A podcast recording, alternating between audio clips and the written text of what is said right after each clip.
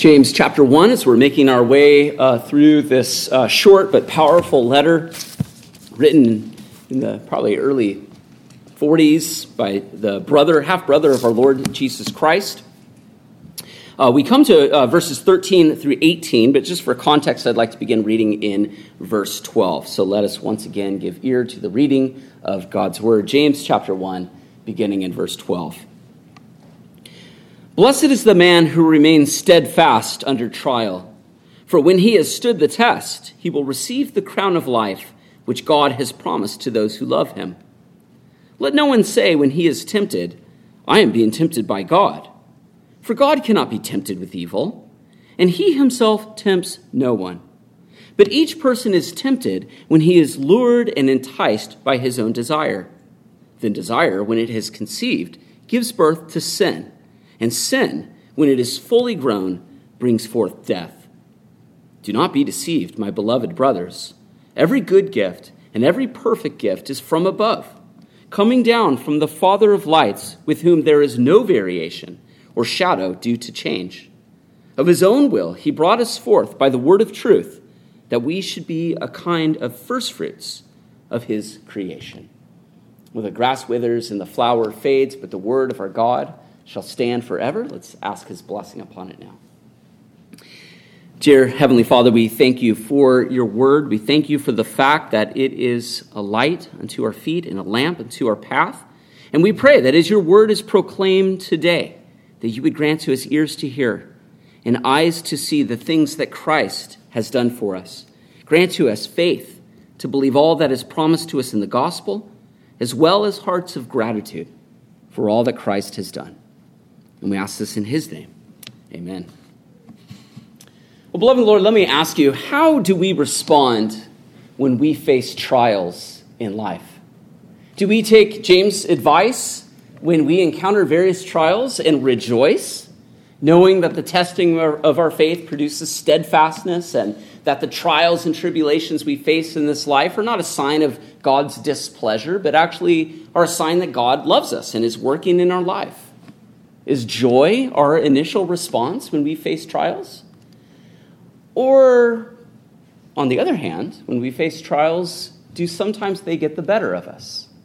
Do they somehow, rather than uh, relying upon God's grace and spirit in order to endure the trial with joy, do we rather rely upon our own flesh and seek to please ourselves and perhaps even allow these trials to, uh, uh, to make us bitter in our hearts? Oftentimes, trials do not work good in our lives, but actually make us worse people. And when we do sin in those trials, since we do believe and confess that all things come from God, even the evil He allows us to experience in this life, sometimes we're tempted after we sin and fall in the face of trials to point the finger at God and to say, How could you let this happen? You're the one who's responsible for my sin because you sent this trial in my life. Well, that is a very real thing, and it happens more often than you think. And that's why in our passage today, when James is reflecting upon trials in our life, he gives us a very serious warning not to think that God is responsible for the sin in our life, not to point the finger of blame at him, but rather to realize that the finger should be pointing at us. You see, James has begun his book by explaining how God uses various trials in our life to refine our faith and to cause us to become more and more like Christ. And he will continue to do that until we are perfect and complete, lacking in nothing. And so James encourages us to seek wisdom from God, promising that if we ask in faith, it will be given to us. And as we look forward to those glories which await us in Christ Jesus, as we look forward to sharing in his exaltation, we're also reminded of the fact that we identify presently with his humiliation as we endure the fellowship of his sufferings. You see, as Paul tells us in Romans 8, we suffer with him in order that we might be glorified together with him. When we receive that crown of life which God has promised to all who love him. And this is the blessing that we look forward to with joy, even as we endure trials in this life. And yet there's this warning. The serious warning that James says in verse 12 let no one say when he is tempted. Now, we might be tempted, no pun intended, to think that James, James is changing the subject. First talking about trials and then talking about temptation. You would think that if you read it in English, but in Greek, it's very clear he's not changing the subject. For indeed, the very same Greek word translated trials can also be translated temptation. It's the same word, testing and temptation, the same Greek word, and it depends upon the context how it ought to be translated. And I think actually, if you look there in verse 13, perhaps the first instance of that word, it still should be translated tested. Let no one say when he is tested, I am being tempted by God. For you see, every test entails some sort of temptation, depending on how we respond to those trials. Are we going to respond positively with joy, or are we going to respond negatively with bitterness and pointing the finger and shifting the blame. Now, certainly, James affirms the fact that God sends trials to test us and to test our faith. He's already said that in verses 2 and 3. He said it in verse 12. He, he, uh, in the next chapter, he mentions Abraham and the fact when Abraham was tested by God, referencing perhaps the most famous instance in Scripture where God tests somebody. In Genesis chapter 22, we read God tested Abraham, and he told Abraham to offer up his son Isaac. Certainly, James is not denying the fact that God tests us in this life. But while God certainly tests us, James makes very clear he never tempts us. So, what's the difference? Well, the difference is in the intent. What is God's intent when He sends trials in our life? Is He trying to trip us up? Is He trying to make us stumble and fall into sin? Well, certainly not. That's the furthest thing from God's mind, as James will make clear. God is, not, God is for us, He is not against us. He would never uh, intentionally make us fall. You see, to prove that point, James points us to God's nature. What type of God is he? He tells us that God cannot be tempted. See, God is not the author of evil, he is completely holy. And James reminds us of that fact that God is so holy, he cannot sin. You see, boys and girls, there are some things that God cannot do. The author to the Hebrews tells us that God cannot lie. You see, it is contrary to his nature. It's not as if there's some sort of power greater than him, some, something that he is unable to do because it's more powerful than him. No, God cannot lie because it is contrary to who he is. J- John tells us that God is light and in him is no darkness at all. And the prophet Habakkuk says of God, You are of purer eyes than to see evil and cannot look at wrong. So James reminds us of God's perfectly holy nature, that he cannot be tempted with sin. We call that that he is impeccable. He is unable to sin. He would never do such a thing because it is contrary to his nature. And since tempting somebody, trying to get them to stumble and fall, is itself sinful, James says God would never, ever do that. He himself is not tempted, and he tempts no one. Well, if God doesn't tempt us, then who does? Well, the next culprit, I suppose we could say, is Satan. As a matter of fact, Scripture itself designates Satan as the tempter. He's the one who, for example, tempted Adam and Eve in the garden and tempted Christ in the wilderness. And we know from Scripture that God allows Satan to tempt us, but as Paul says in 1 Corinthians 10, never beyond our ability. Since God is faithful, he will never tempt us beyond our ability, but will always give us a way of escape. Perhaps one of the most well known portions of Scripture that teaches the fact that God allows Satan to tempt people and to test them uh, is the book of Job. In the opening of the book of Job, we read that uh, Satan appeared before the Lord, and the Lord said to Satan, Have you considered my servant Job? That there is none like him on the earth, a blameless and upright man who fears God and turns away from evil? Now, I don't know about you, but if Satan appeared before God's throne, I would not want God to bring up my name before Satan. But that's precisely what God does. Why would he do such a thing? Well, because it's God's intent to test his servant Job. But in order to do that, he allows Satan to tempt him. Satan, of course, responds by saying, Does Job fear God for no reason? Have you not put a hedge around him and his house and all that he has on every side? You have blessed the work of his hands, and his possessions have increased in the land. But stretch out your hand and touch all that he has, and he will curse you to your face. And the Lord said to Satan, Behold, all that he has is in your hand. Only against him do not stretch out your hand. So Satan went out from the presence of the Lord. And we see very clear teaching that God allows Satan to do his bidding.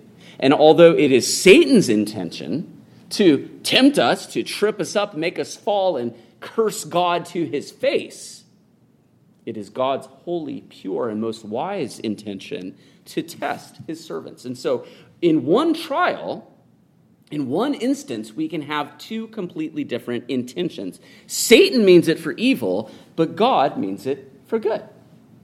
Just as Joseph could tell his brothers in Egypt, You guys meant it for evil, but God meant it for good.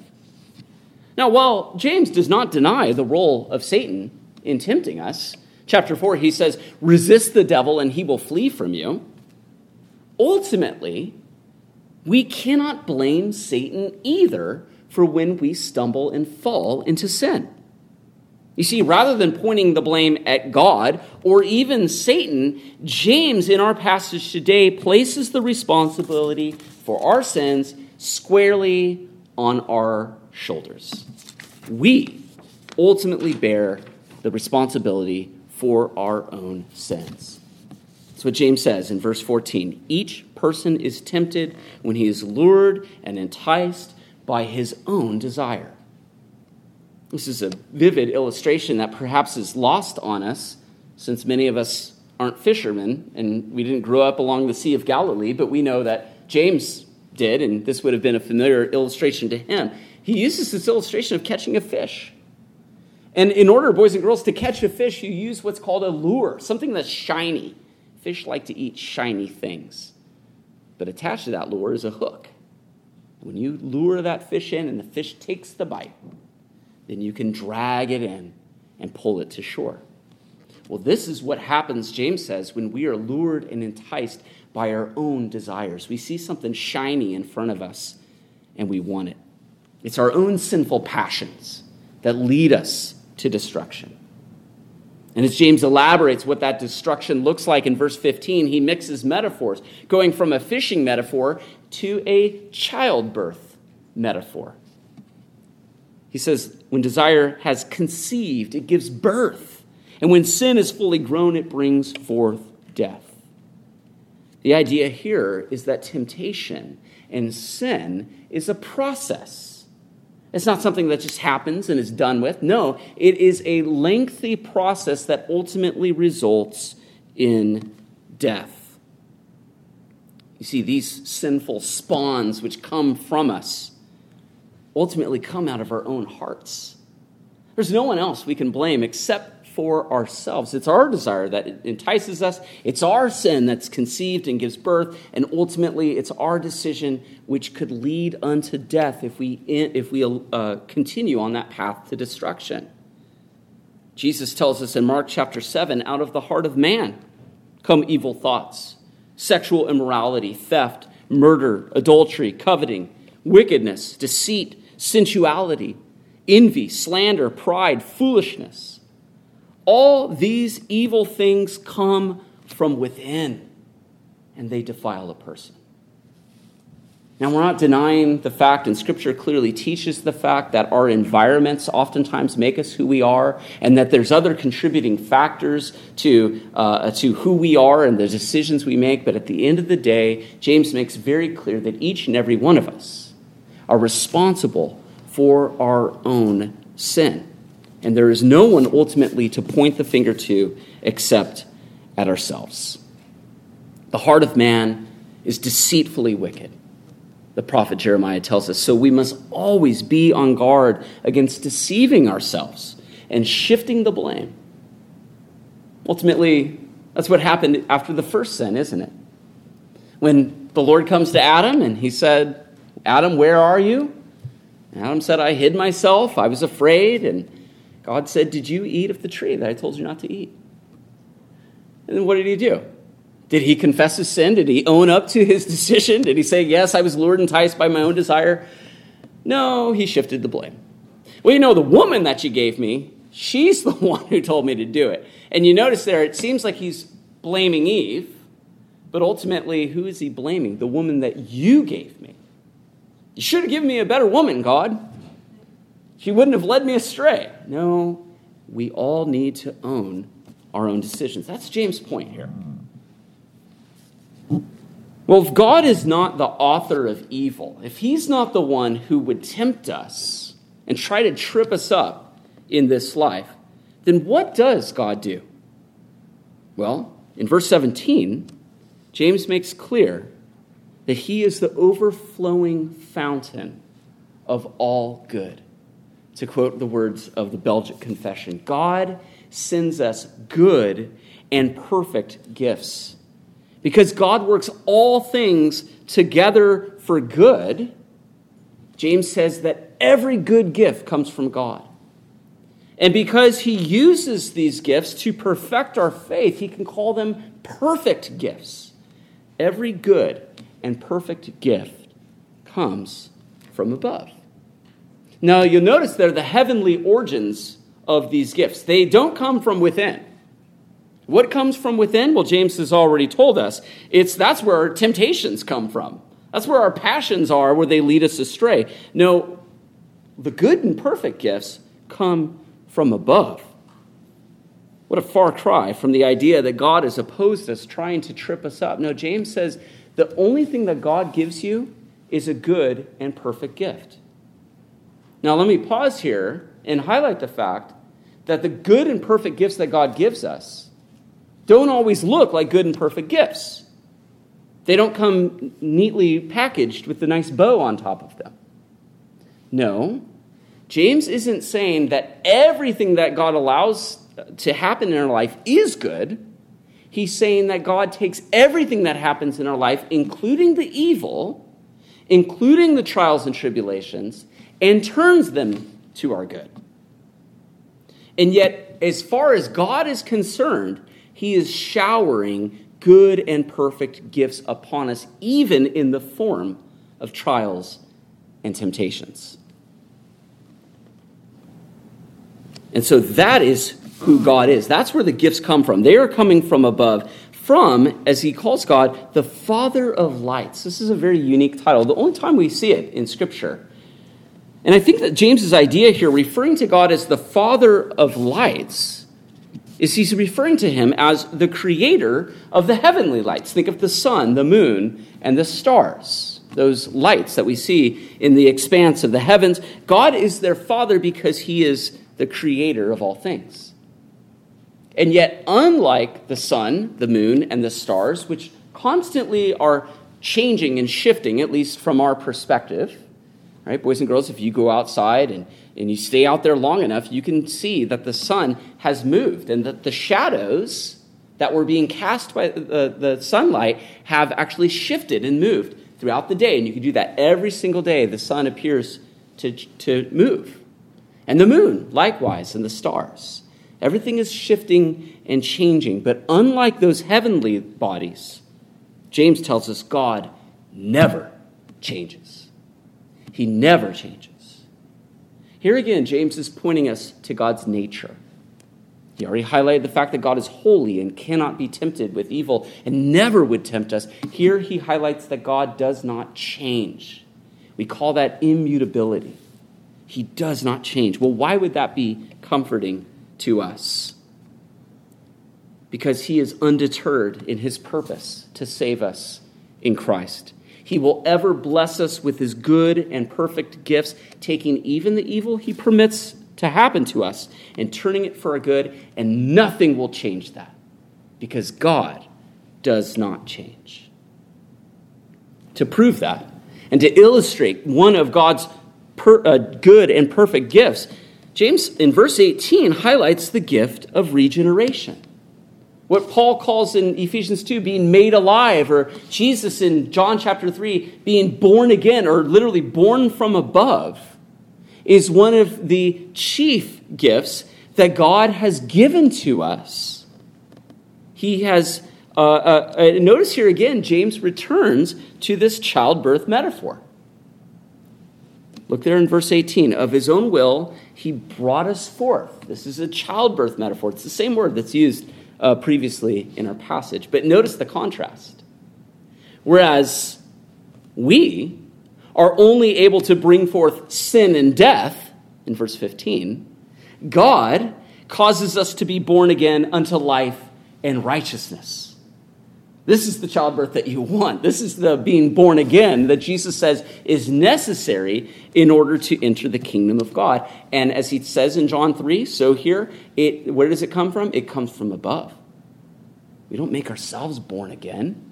We can't do that on our own. No, we need it from God coming down from the Father of lights. And since we could never save ourselves or even incline ourselves to be saved, it must be according to sovereign grace. That's James' point in verse 18 when he says, of his own will. Not our will, but of his own will, he brought us forth, caused us to be made alive, even when we were dead in our trespasses and sins. This was according to his own good pleasure. God made us alive because he wanted to, because he loved us. And so if he doesn't change, and that's his attitude from the beginning, then we can be confident that he will continue to love us and continue to shower his good and perfect gifts upon us. Well, how is it that he does that? How, how did he make us alive in Christ Jesus? James tells us he did it by the word of truth. You see, since faith comes from hearing and hearing through the word of Christ, as Paul says in Romans 10, we know that faith is created through the preaching of the gospel.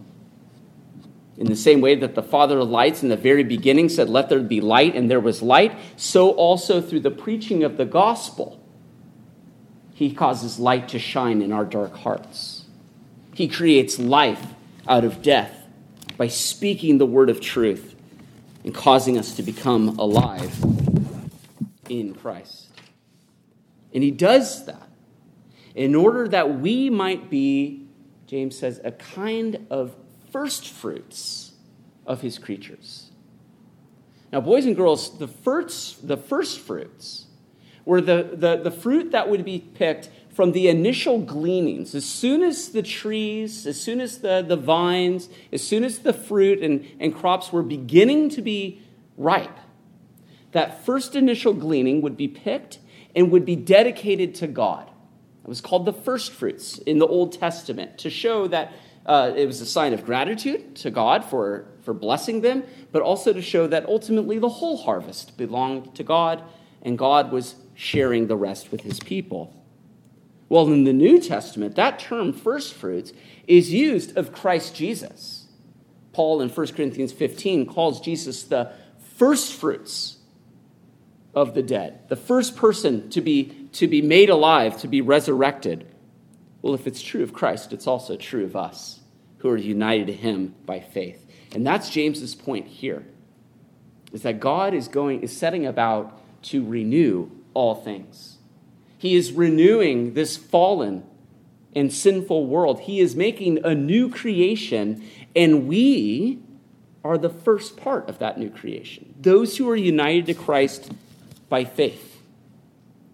And so, if he did this in the beginning, being the Father of light, speaking the world into existence, we see since he does not change, he is pleased to continue to do that with us today. And so the Creator has determined to recreate all things, and nothing will deter him from that task. He began with the resurrection of Christ from the dead and continues by making us alive through his powerful word. And he continues to perfect our faith, making us more and more like Christ through the good and perfect gifts he sends our way. And so we as Christians can take comfort in who our God is. He is holy, he would never tempt us, he is unchangeable, and he is always pleased to bless us in Christ Jesus. Amen. Let's give thanks. Dear Heavenly Father, we do thank you that you do not change. And of your own will, you caused us to be made alive through the word of truth, the gospel of Christ Jesus. We thank you that you send upon us every good and perfect gift, and that it is not in your nature to tempt us or to cause us to stumble and fall. Oh Lord, we pray that we would remember those things even when we are faced with trials and temptations in this life. We pray that we would rejoice as we encounter various trials knowing that you are at work in us, perfecting your new creation. And we ask all these things in Christ's name. Amen.